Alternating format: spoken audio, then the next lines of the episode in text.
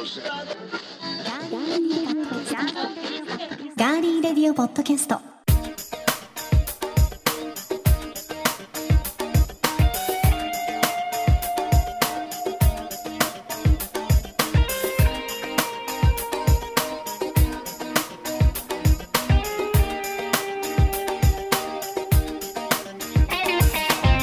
皆さんこんにちは。11月16日火曜日いかがお過ごしでしょうか？今週も名古屋のスタジオからお送りしていきます。ガーリーレディオポッドキャスト。お相手は高田沙織です。そして10月最後の火曜日に10月の総括をしていただいたこの方。11月に入ったら11月の決意表明をしてもらいましょう。という予定でしたが早ねもう16日でございます。なので残された2021年の日々をどう生きるのかどういうふうに生きていくのかということについての決意表明をお願いいたします。ではどうぞ。皆さんこんにちは。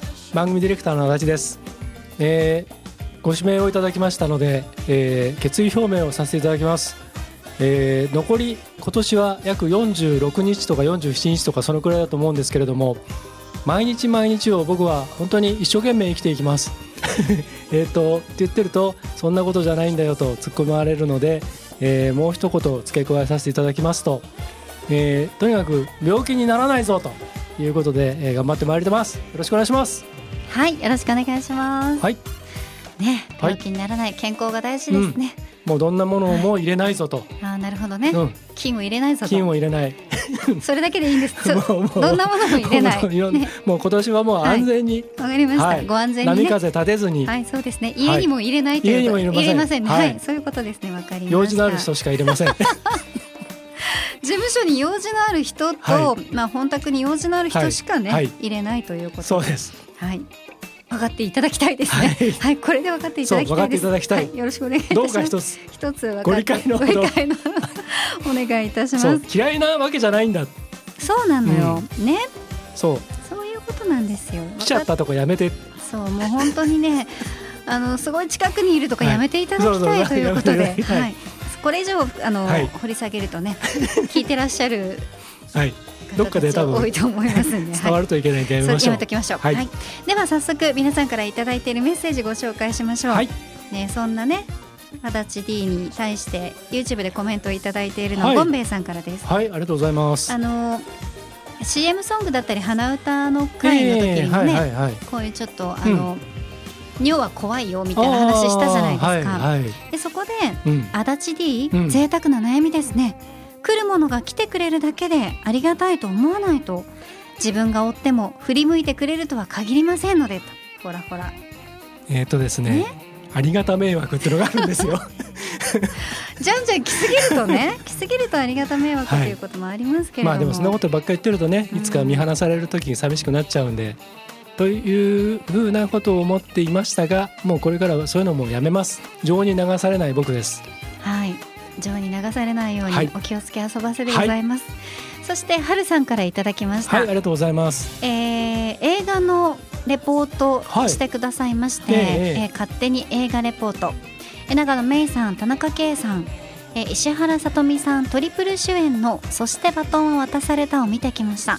途中まではストーリーに乗れず俯瞰的に見ていた感じでしたが、えー結末の回収は見事でミステリー小説を読んでいるようでした年齢を少しでも多く重ねている人には多分刺さって泣けます。もしお時間許すのであればおすすめの作品です。ということではいありいたがとうございだきまますしたね。私もあの自身のインスタに上げたんですけど、はい。そしてバトンを渡された、うん。結構前にあのこの本がね本屋大賞をうん取っうん。てちょっとしてからぐらいに買ってたんですけど、ありません。たまにその時のテンションでうん。本がたくさん買いたくなる時、ええありますあります。あるでしょ、はい。であれで買って、うん。12冊読んで、うん。なんか謎の寝かせる期間に入るでしょ、はい。積んどくですね。あそうそう、はい。そうそう積んどくです、はい。そうです。それで置いてたので、ああ映画もあるんだよな。見ようかなと思って、うん。見たらねもう止まらなくなってうん。いましたけど、本当にあの石原さとみさん演じるリカさん。うん。リカっていう読み方でいいのかな？多分ね、うん、リカさんがまあとにかくその愛情が非常に深い方だっていうのが、後半になっていくととってもわかるので、うん。自由奔放に天真爛漫に生きてそうで、実は違うっていうところとかもね、この主人公の優子ちゃんのことをどれだけ思っているかっていうところも、はい、あの見えてきますし、うん、まあ、田中圭さんが演じるその血のつながっていないお父さん、うん。この役どころというかこのねあのー方ももう素晴らしくうん。愛情の深い方なので、結果愛にあふれるうん、温かい物語になっています。はい。ぜひ皆さんにもね見ていただきたいと思います。まだ私見れてないので。あ映画の方をね。はいそうですね、見てみたいなと思います、うんうんそしてはるさんはあのはい。他にも映画作品のレビューをたくさんいただいていまして、うん、はい。はい、またあのこちらスタッフともども楽しませていただいております。ありがとうございます。はありがとうございます。とってもあの映画もたくさん見てらっしゃるようですし、うん。音楽も非常にあの好きなようであのすごくそのレビューの視点とかねあのポイントが感想が素晴らしくあのこう伝わってくる感想そなでありがたく思います。潔でいいですよね。うん、わかりやすくて、はい。ありがとうございます。これからも楽しみにしてます。はい。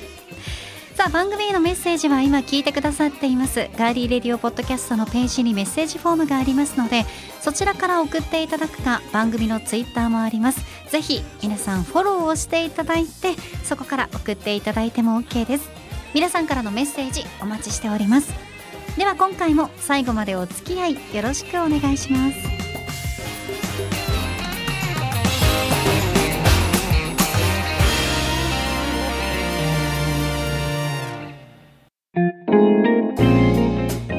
名古屋のスタジオからお送りしていますガーリーレディオポッドキャスト。さあ皆さんはこのガリレディガーリーレディオポッドキャスト以外で聞いてるよっていうポッドキャストプログラムあったりしますか？あの中にはこのガリレディがきっかけでいろんなポッドキャスト番組をこうちょっとずつね聞くようになったっていう方もいらっしゃるのかなと思ってるんですが、はい。この時間は最近足立 D がドハマりしてそして私にも教えてくれたというですねポッドキャスト番組レクリエーションポートについてぜひ皆さんにも一度聞いていただきたいということでご紹介してまいります。はい。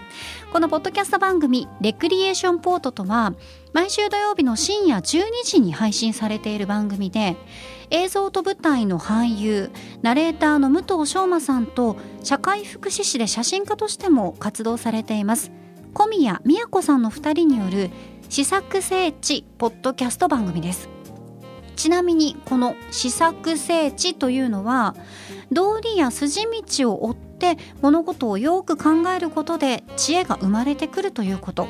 試作というのは筋道を立てて十分に考えること。聖地というのは皆さんもねよくご存知だと思いますが知識や知恵が生まれることということなんですよね。はい、はい。まあ私も聞かせていただきましたけれどうも、ん、どうでした？あの非常にですねなんて言うんですかね、まあ、私たちの番組とはちょっと違うあの品のある お品のある番組でしたよね。大変落ち着いた、はい、え上質な、はい。あの番組だなと思いましたー、が、はい、なんですかね。武藤さんとあの小宮さんのうん、話のリズうんうムん。っていうのがすごく心地が良くて、はい。でお二人の声がとっても素敵なので、うんそうですね。お二人とも本業の方ではないんだと思って小宮さんもすごくはい。喋り手さんのようなうん美しいお声されているのでねあれでしたけど10月30日配信のレクリエーションポート74回目ではね、うんこのガリレディをご紹介してくださいましてそうなんですよね。はい。まあ、とってもとってもとってはいもとっても褒めちぎっていただきましてそうですねなんですよね。もう僕ら本当にもうくすぐったくなっちゃうぐらい、本当になんか恥ずかしいぐらい褒めていただいて。はいもう褒められてしか伸びないので、もはいそうですそうです。よく知ってらっしゃると思って、今週だからね、はい僕も小田さんもこんなにあの成長しました。成長したかね？してんのかね、うん。はい、はい。あのー最初ね、あのーえっと僕9月30日っていうのがうん。国際ポッドキャストデーっていうのがあって、はい。まあ、世界中でそのポッドキャスターたちがいろんなそのイベントをやったりとか、うん。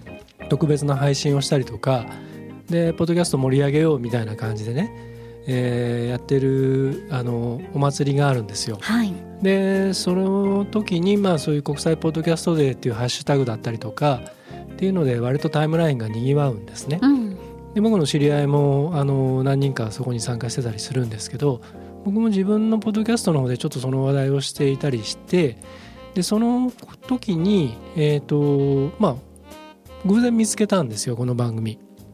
でその同じくその国際ポッドキャストデーっていうハッシュタグをつけてたのかな確か。うんでそれでなんかあの発信をそのレクレーションポートの公式ツイッターの方で発信されてるのをちょっと見かけてでアイコンを見たらあのこうあの宇宙人がその円盤でね UFO でこうあの街の上に飛来していて、でこう人をこう吸い上げていくっていうねあのミューテーションのあの、えー、とイメージの絵が載ってたんであちょっと面白そうだなと思ってでポチッと聞いてみたのが最初だったんですよ。でそうしたらあの番組の紹介のところにあの毎週土曜日その午前0時配信で45分間の、えー番組ですっていうような紹介があってでまさにそういうもう本当にそのそのイメージの通りのそうだから本当に深夜のね、うんうん。深夜に聞きたい。深夜帯の FM のね。私だからあの足立さんにも言いましたけど、はねジェットストリームを思い出しました、うんうんうんうん。本当に武藤さんの声で,、そうですね。大変案内されたい。あのとても魅力的な声ですよね。はい、そうですね。でね2人のねあうん。の喋り方はがい。好きなんですよ僕。わかります。だから本当にうん。最初に言ったように上品なのよ。わ、うん。かる？あの僕ねあのあ上品なんかもしれないんだけど、うんうんうんうん。僕はあの実は違うものをイメージしてて、ああそうなんですか？そうなんです。あの二人の掛け合いが、うん。ピーピングライフって幸田さんに前に教えてこれめっちゃ面白いよっつってアニメあるじゃないですか。はい、あのマチャヒコたちの,、マチャヒコあめっちゃ面白い。のカップルいるでしょ、うんいますね。あのやりとりをちょっと彷彿とさせてくれたとこでろがあって。もさあの彼女はさもっとアホやん、まあまあそうね。小宮さんもねすごいほら 品がある人やな。い、うんまあ、実際にね、うん。こう二人に会ってみて、はい。ちょっといろんなお話聞いてみたいなっていうところもね、あったりしましたけど、はい、まあ、個人的うんにもしあの願いが叶うんであればね、はい。願いが叶うんだったら、うん。やっぱ武藤さんにはね、うん。あんだけイケボじゃないですか、うんだからやっぱほら疲れてんのよ最近の、うん。30代後半から40代の女性の皆さん、はいは代表して言わせていただきますよ、はい。世の中が動きすぎて疲れてんのよ、うん。でそうなると、うん。やっぱりほら例えば家族がいたりとか、うん。まあ、恋人がいたりしても、うん。うん。それとは切り離して一人の時間になりたいから、そういう時にこう武藤さんの,、あのおはようだったり、うんお休みだったり、私が言われたいのはえ今日ビール一本でいいの？って言われたいです。ああわかりますわかりわます。かるでしょ？わかるでしょ、うん言いたいの。ねそうそうそう、はい。まあまあまあまあ、うん。まあまあまあまあとか言ってほしいです、まあまあまああそれぐらいにしときなさいなみたいなことも言ってほしいですね。でな 何その何急に恥ずかしそうになってるの？もう顔がポッとしちゃっ何急にて早口になってるの？じゃあもうねすっごいやっぱほら、うん声フェチじゃないですか、私、ね。はい。なんだろうね。あのとっても高いうん。あのキンキンした男の人の声をねはい。生活の中で聞く機会が多いと、うん。もうどうしてもこう頭が爆発しそうになることがあるんですよ、はいはい。でも実際に自分が本当に好きな声、うん。今まで過去をずっとこうんうね辿ってみましたよ、はい。自分が好きになる人の声とか、うん。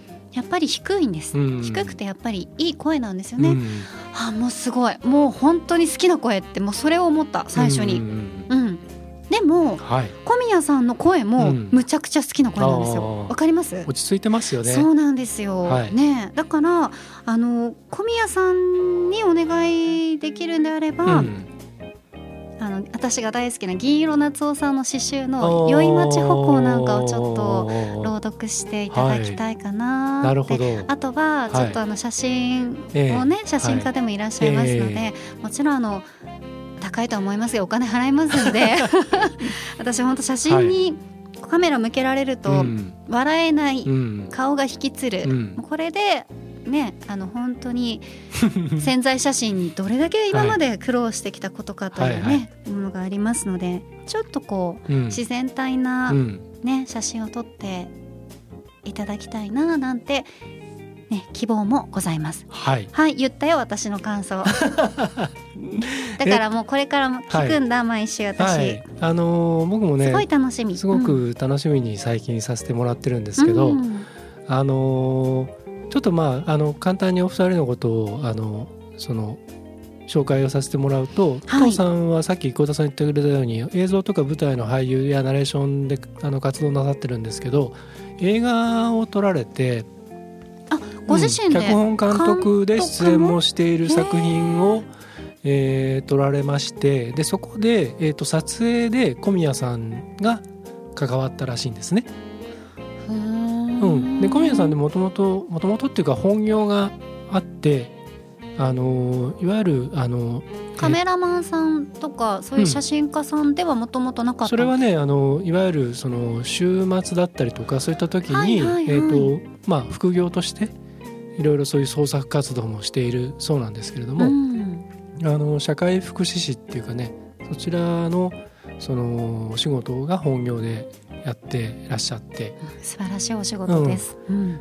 であのーついねこの前あの先週だったかなあのえっ、とあれ文化の日の時だったかなに僕たまたまその日はもう完全オフだったんですよ。久々に。11月3日のね祝日の日ね。そう。で昼飲みしちゃおうとかって言ってたはいはいはい。日あったじゃないですか。すんごい飲んでましたもんね、うん。もうワイン1本開けちゃったってあうん。結局ね2本あげたんですけど。っていう連絡だけ来ましたもんね、はい。本当にね。でその1本目の途中ぐらいに、あのツイッターちょっと見たら小宮さんがねなんか今日はそのぶ物撮りっていうかそのアクセサリーを撮影するその仕事があるんだけど一人でそれちょっと黙々と頑張んなきゃいけないんであのそのなんかみんなにこう応援してほしいからっつってスタンド FM で生配信へー。お音声のねはい。音声の生配信をしますみたいなタイムラインがちょうど見えたんで、ああと思ってでちょっとこう飲みながらポチッとやってみたんですよ。うん。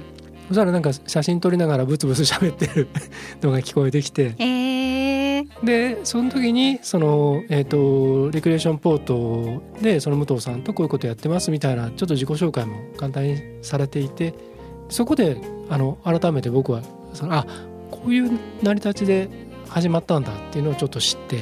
そうだったんですね、であのーえっ、とまあ実はですねあの、えーとレギュレーションポートさんの方と,、えー、とガリレジの方でちょっとあのメッセージのやり取りをさせていただいておりまして最近。はい。であのーまああのあちらの番組の中でもあのー話してくださっているのでぜひあのガリレディリスナーの皆さんも、えーレクリエーションポートをちょっとリンク貼っとくんでぜひ聞いてもらいたいんですがあのコラボをちょっと実はやろうという話に今なっております。はい。うん、でどんなコラボにするかっていうのをこれからちょっとじっくり詰めていこうと思いますのであのぜひねあの両方の番組あの聞いていただきたいなと思います。僕は個人的にすごく番組のその、うん、雰囲気やノリは全然違うけれども、うん。そのな男女2人のそのまあなんていうかなあのいい感じのその掛け合いっていうのを僕ら以外の番組で実はあんまりあの他に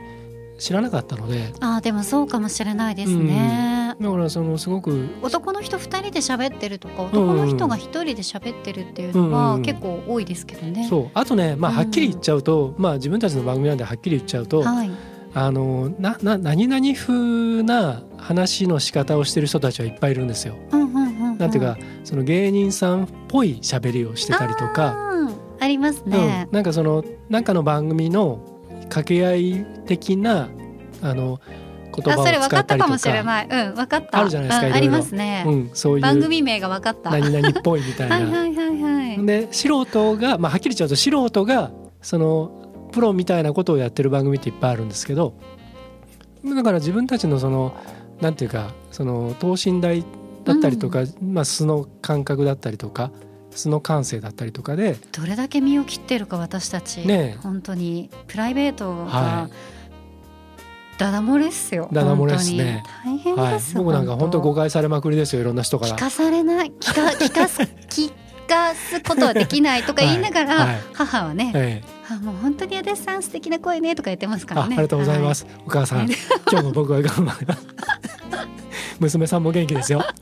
知ってるでしょ元気なことはね聞いてるんですけどね。はい、まあそんな感じですごく親近感を持ってるところもあるので、ええええ。ぜひこれ実現させていきながらまあその1回に限らずそのなんかねこういうポッドキャストでこういう交流ができてたり小田さんもねあのえっと沙織の話の時にちらっと言ってましたけど他のポッドキャスト番組となんかそういう交流ができたらいいなっていうのはあの時も言ってましたが、それがね1年越しで実現しそうな嬉しいです。感じなので、はい。はい、ぜひあのリクレーションポートの武藤さんと小宮さんあのこれからもちょっとまあいろんな形でねちょっと絡めたらなと思いますんでよろしくお願いします。はいお二人よろしくお願いいたします。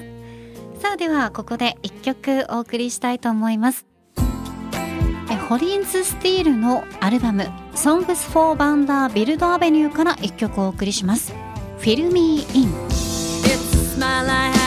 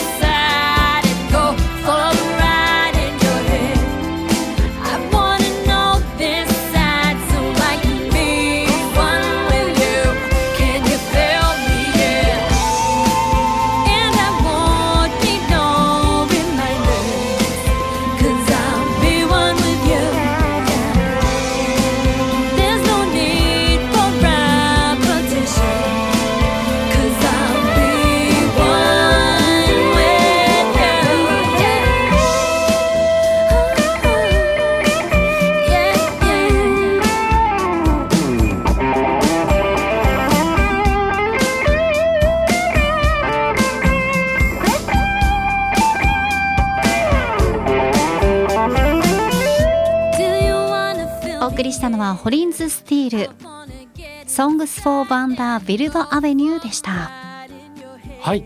えーっとですね、はい。あのボーカルのダイアナ・ホリンズとジャズドラマーで、えー作曲編曲も手掛けている、えーベニー・スティールこの2人からなるあのユニットなんですけれどもあの僕これ最初に聞いた時に当時ね、えーちょうどねサンタナがあのーえー、と非常にこうヒットチャートを賑わしていた時ではい。その、あじゃあ結構、うん、これいつぐらいの？結構前なんでですすけどよね。サンタナっええて言えばはね、であのーすごくねなんかそのギターの感じがねあの近いものを感じてこのイントロのね。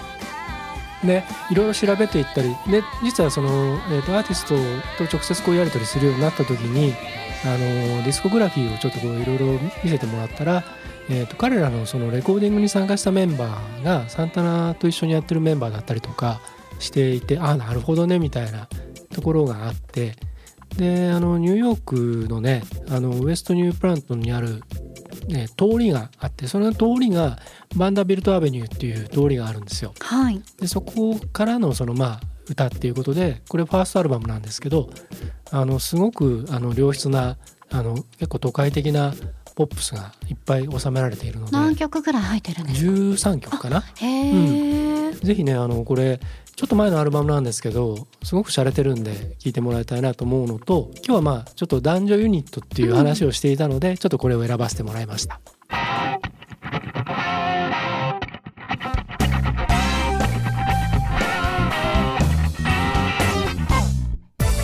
続いては今回の気になるニュース私高田が今気になっているニュースご紹介します。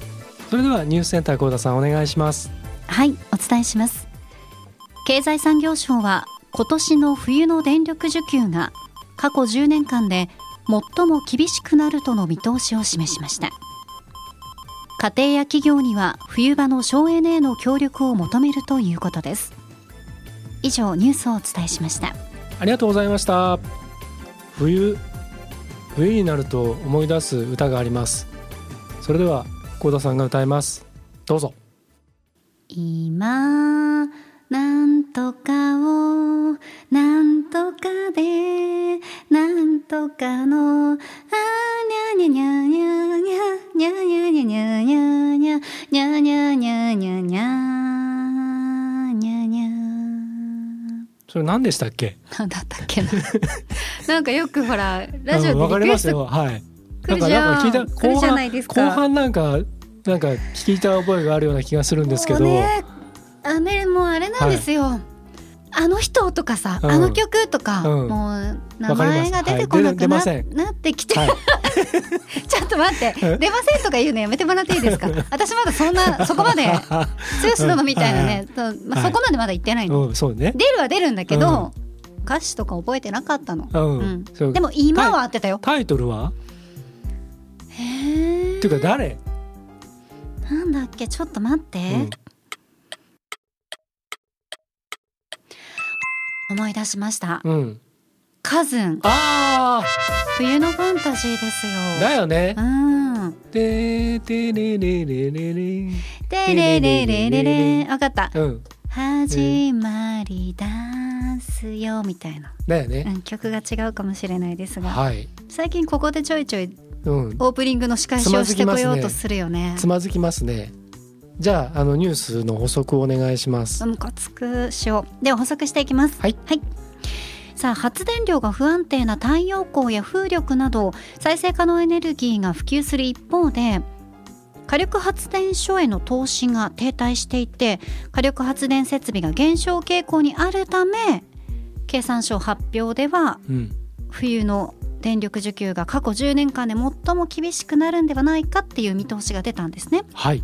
で全国の電力を供給して調整します電力広域的運営推進機関によりますと万が一厳しい冬になった場合需要に対する供給余力これは予備率と言われてるんですがはい。予備率は東京電力管内で来年2月に3.1%の見通し関西や中部九州など電力6社管内も3.9%となる見通しです安定供給の目安と言われている3%は上回っているんですが想定を超えた寒波が来ると電力の供給が厳しくなる恐れがありますうん。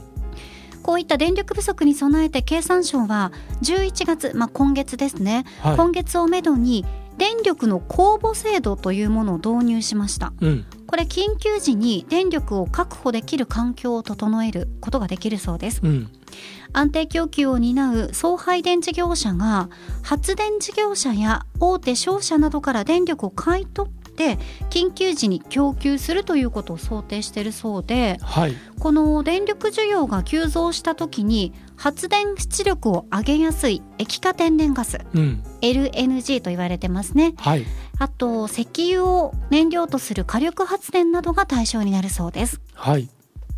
全国の消費電力量の10日分に相当する計およそ3億キロワットを公募で集める方針だそうです、うん。ただ発電事業者には安保管理を徹底していただいて想定外の発電停止を招かないようにということも要請するということです、うん。ちなみに家庭や企業にはニュースでお伝えしたように冬場の省エネへの協力を求めるということで、うん。どうですかね。どうなるかわからないんですけど政府は発電事業者の燃料在庫をチェックして十分な量を確保するようにも求めていくそうですよ、うん。うん、なんか本当に厳しくなりそうな気がしますよね、うん。ですうね、ん。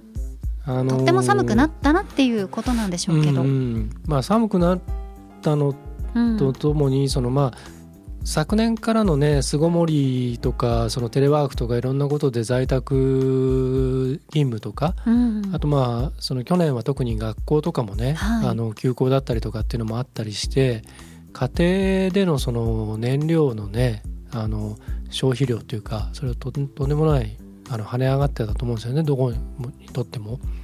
だって昼間とか会社で出かけていけばその会社の建物だったり施設の中での暖房にまあ頼ればいいけれど家の中にいたらね自分家が全部それを持つわけですからね。そうですよ、うん。かなり電気代上がりましたもん。そうですよね。うん。であのーまあ例えばその商業施設だったりとか金あの会社だったりとか建物うんそのうんそういったところっていうのは大体今どこもその発電施設があってねあの自家発電的な。それはもうずっと前からそういうのはあってあの自分のとこで電力が賄ってるところっていうのは結構あったりええ。あとはあの緊急時にあのすぐに切り替えられるように特にあの病院だったりとかねそういったところもあるんで必ずしもそのダダムだったり発電所だったりとかがその作る電力だけに頼ってるわけではないものの？でもそこはだってねその自社のものは賄えるけどっていうところがあって一番問題なのはあのあれなんですよね送電っていうかそことのねね。発電と送電と別だしね。そこが一番大きなそのなんか今どうなってるのか分かんないですけど調整ができるようになってるのかどうなのか。特に今ソーラーパネルをねいろいろああちこち作ってあの例えば普通の一般家庭でも契い約したてつけてそれをその発電した分をその販売するっていうねうん。買い取ってもらえるっていう一時期それがこうブームみたいになりましたたけどね。なんかそれもいろいろであとそのいわゆる再生可能な電力っていうかね持続的エネルギーとかっていうことでいろいろやってはきたものの日本のそのエネルギー政策っていうのが本当にいろんなものが後手後手になってるのでで非常にもうあ実は気球存亡の秋っていう感じがしますけれどもね実際はう。んでそんな中であの車の問題も前ねこのガリレデでも話しましたけど EV がどんどん今推進ってなってますけどここに今一つの大きな問題が今横たわっているのでその電力のね供給とかについてねなかなかこれはね抜本的にやっていかないとってまあ僕らが言ったところであれかもしれないんですけど。うんでもね誰かが声を上げないとねうん。いけないことですしね。はい。はい。ということで、まあ、私たちにできることうん。省エネっていうのはね、うん。お家でも、まあ、家庭の中でもできますのでぜひね皆さん、まあ、お正月とかどうしてもね、うん。だらだらと、そうあのね、うん。ちょっとちょっとだけ挟ませてもらうとねうん。あの、まあ、僕あの海外から日本に来てで日本で仕事している人たちの友達結構いるんですけど多いですよね。で割と僕が住んでる周りに彼らも割と住んでるエリアなんですね。でたまにあの招かれたりしてあの遊びに行ったりすると彼らはねあの例えば外に出かけたまんまの例えばダウンジャケットとかっていうのをねあの脱がないんですよ。ずっと来てる。着て、ううん。ん、で暖房はもう最小限だったりとか、まあ、もちろん寒い時はつけたりはしますけどだからあの割とねあのすごい日本人日本人ってまあ僕も日本人ですけど 普通の日本の一般家庭は、結構ぬくぬくしてるじゃないですか。ぬくぬ冬は。くさせたいもんだって。うん。ね。まあ、うん。僕もそうですけど、はい、あのね、部屋の中でこんな震えてるのはねちょっとおかしいなと思うでもね彼らは割とその冬とかのだから暖房費とかっていうのをね割とこうすごい節約してるんですよね。だからそのまあそれそれに合わせる必要もないけれども、でもほら家でね、うん、あのたくさん着込むっていうことは私もやりますよ、うん。首をうね、ん。温めたりとかね、うん。そういうのまあそれでね無理して風邪ひいたら元も子もないんですけど、でもやっぱりちょっとそのなんだろうな。省エネってちょっとそういうところもちょっと考えていかなきゃなっていうのはちょっとなんとなく思ったり。そうですね、はい。まああの一人一人ができることを、はい、続けていただけたらはい。いいと思います。はい。そして今のねお話もぜひ皆さんよかったら参考に、うん。はいなさってみてください。はい。今週の気になるニュース。冬の電力需給過去10年間で最も厳しい見通しについてご紹介しました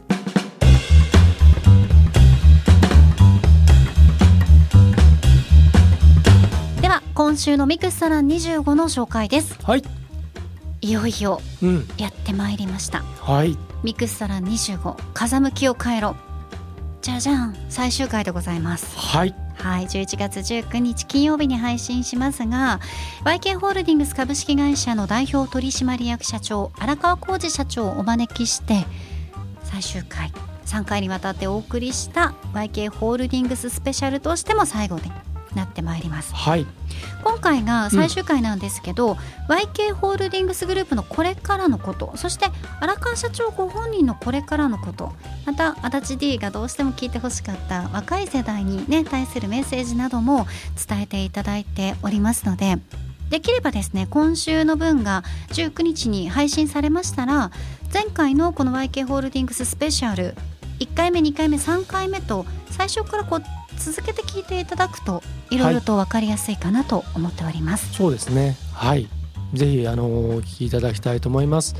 であのーまあえっ、とそちらの番組の中でもあのーちょっとお伝えしてるんですけれどもえっ、とこの特に3回、えー232425のこの3回の、えー番組へのご感想であるとか、はい。えーそちらの方はあのこのガリレデの方へねまたあのご紹介できるものはぜひさせていただきたいと思いますのでこれまでのま25回を振り返った感想でも構いませんしあのまたぜひねあの皆さんのご意見ご感想もいただけたら嬉しいですね。はいそしてミクスサラン25風向きを変えろ全25回ね金曜日聞いていただくと皆さんコンプリートという形になります。ご出演していただきました皆さんそしてずっと聞いてくださったリスナーの皆さん本当にありがとうございました。ありがとうございました。まだ今後もね、うん。何かねあるかもしれませんので、はい。はい、そちらの方も楽しみにしていてひひひ言ってますけど、はい。はい、楽しみにしていてください。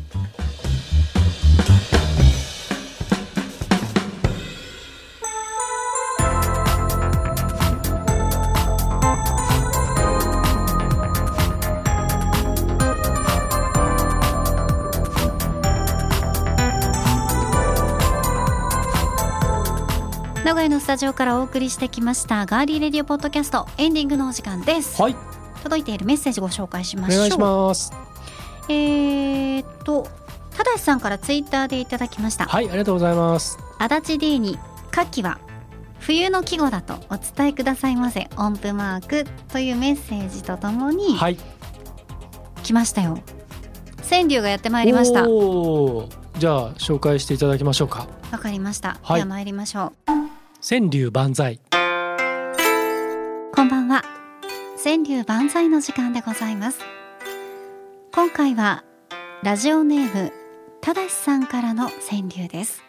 牡蠣食えば舌が鳴るなり沙織町。牡蠣食えば舌が鳴るなり沙織町。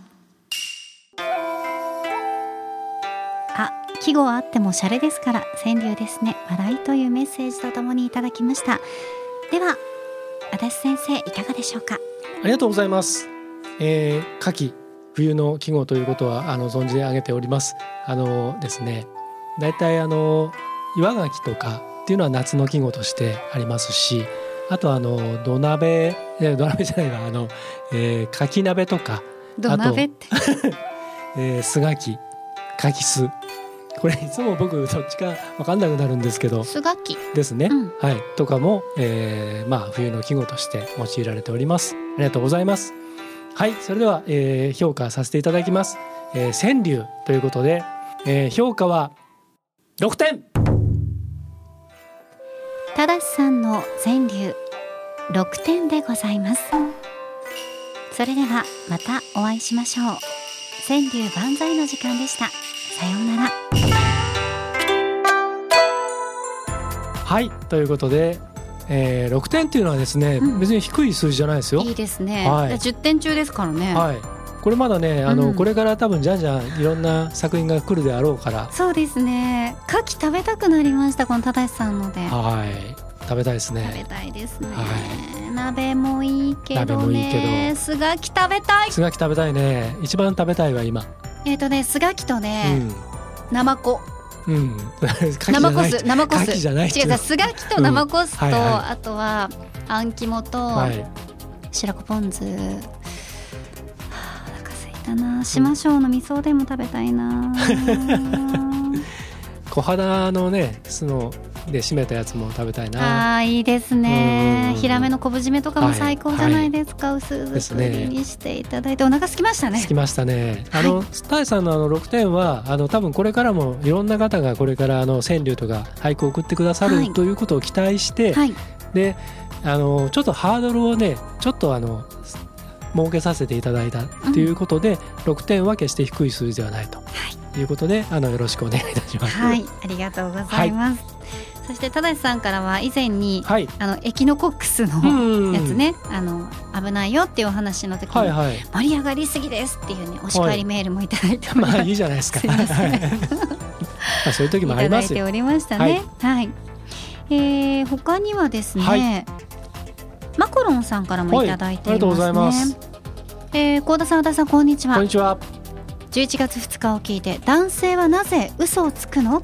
ドキッとするオープニングコントでしたがうん。足立さんが言ってたこと、男として全て共感できました。僕の嘘をつく理由の一つに安心させたいからというのがあります。気にかけてくれた女性に心配させたくないからしんどくても大丈夫だよって嘘つく時があります高田さん男の嘘にはこんなパターンもあるということ分かってやってください。汗といただいています。分かってますがね。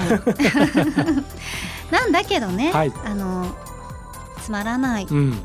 もうちょっと言うとくだらない、うん。嘘っていうのうはん。ちょっとやっぱり嫌だなと思ったので、うん。はい、オープニングになりましたけど私があの、あれじゃないですかね。あれはあの SKSKSKSK さんという方から送られてきたメッセージうにん D がね答えたっていうことですけどね、まあそして、ん。あの僕も弁解しておくとあれ別に僕が詰められてたわけではないので。うん、そうですね。はい。そういうことでございます。はい、ありがとうございました、はではエンディング恒例です。まはい。るまるの時に聞きたいおすすめの一曲。はい。今回のテーマはいろんな才能がきらり俳優さんが歌っている曲で好きな一曲。はい。はい、男性女性ね俳優さんひっくるめて、うん。皆さんねいろんな才能をお持ちになっておりますのではい。ぜひ2人が好きな曲、うん。おすすめしていきたいと思います。でははい参りましょう、はい。先行は剛殿です。今回のテーマいろんな才能がきらり俳優さんが歌っている曲で好きな一曲。先行足立剛。ウーマンダブルの悲劇薬師丸ひろ子。いいですね。あのもういろんなアーティストの方々カバーされたりしてますが、やっぱり薬師丸ひろ子さんがお歌いになるお姿がうん。麗しくて、うん。ね。あの声がねわ、かります。伸びやかな。うん。でちょっとやっぱ切ないですね。これ映画見ました？見てないですか？あのー角川映画はい。なんですけれども、えー当時本当に話題になった CM で三田佳子さんとこうまあ共演していてでこれあの舞台女優の話なんですね。ええで劇中劇があってでまああまり詳しくはで話が長くなっちゃうんでかいつまんであれするとでそこでその三田佳子さんで、まあ、ベテラン大女優と土新人のあの薬師丸ひろ子さん演じるその新人女優とのその女の戦いとその女優俳優としての命を懸けた戦いっていうものが軸にあるサスペンス的な物語なんですね。サスペンスなんですね。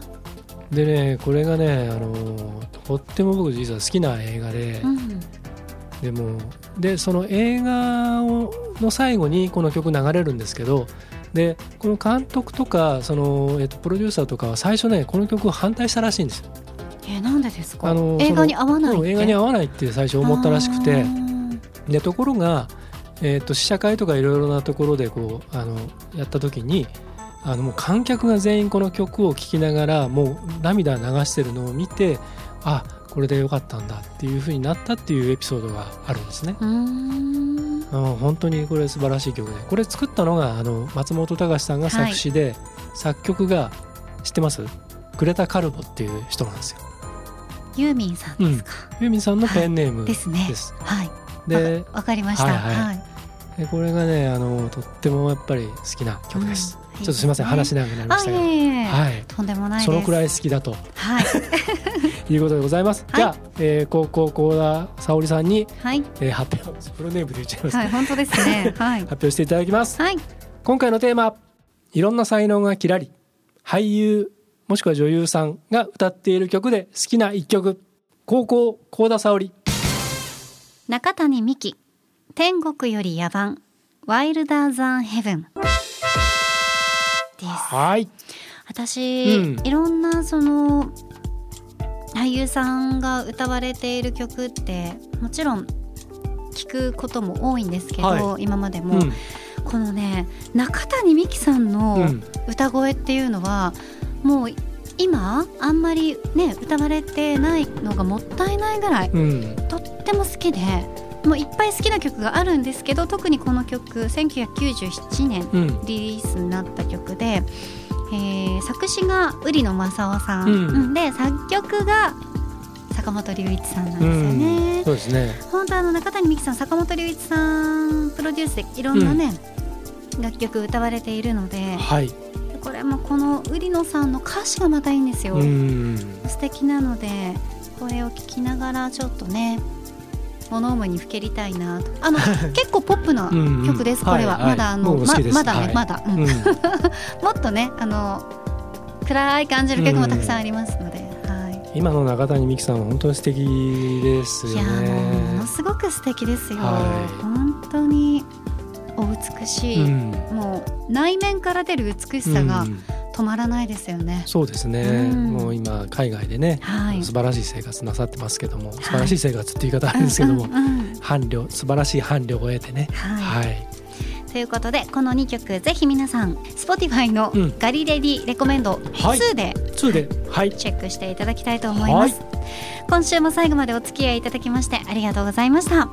ガーリーレディオポッドキャストここまでのお相手は？番組ディレクターの足立でした。そして私高田沙織でした。来週も皆さんお楽しみに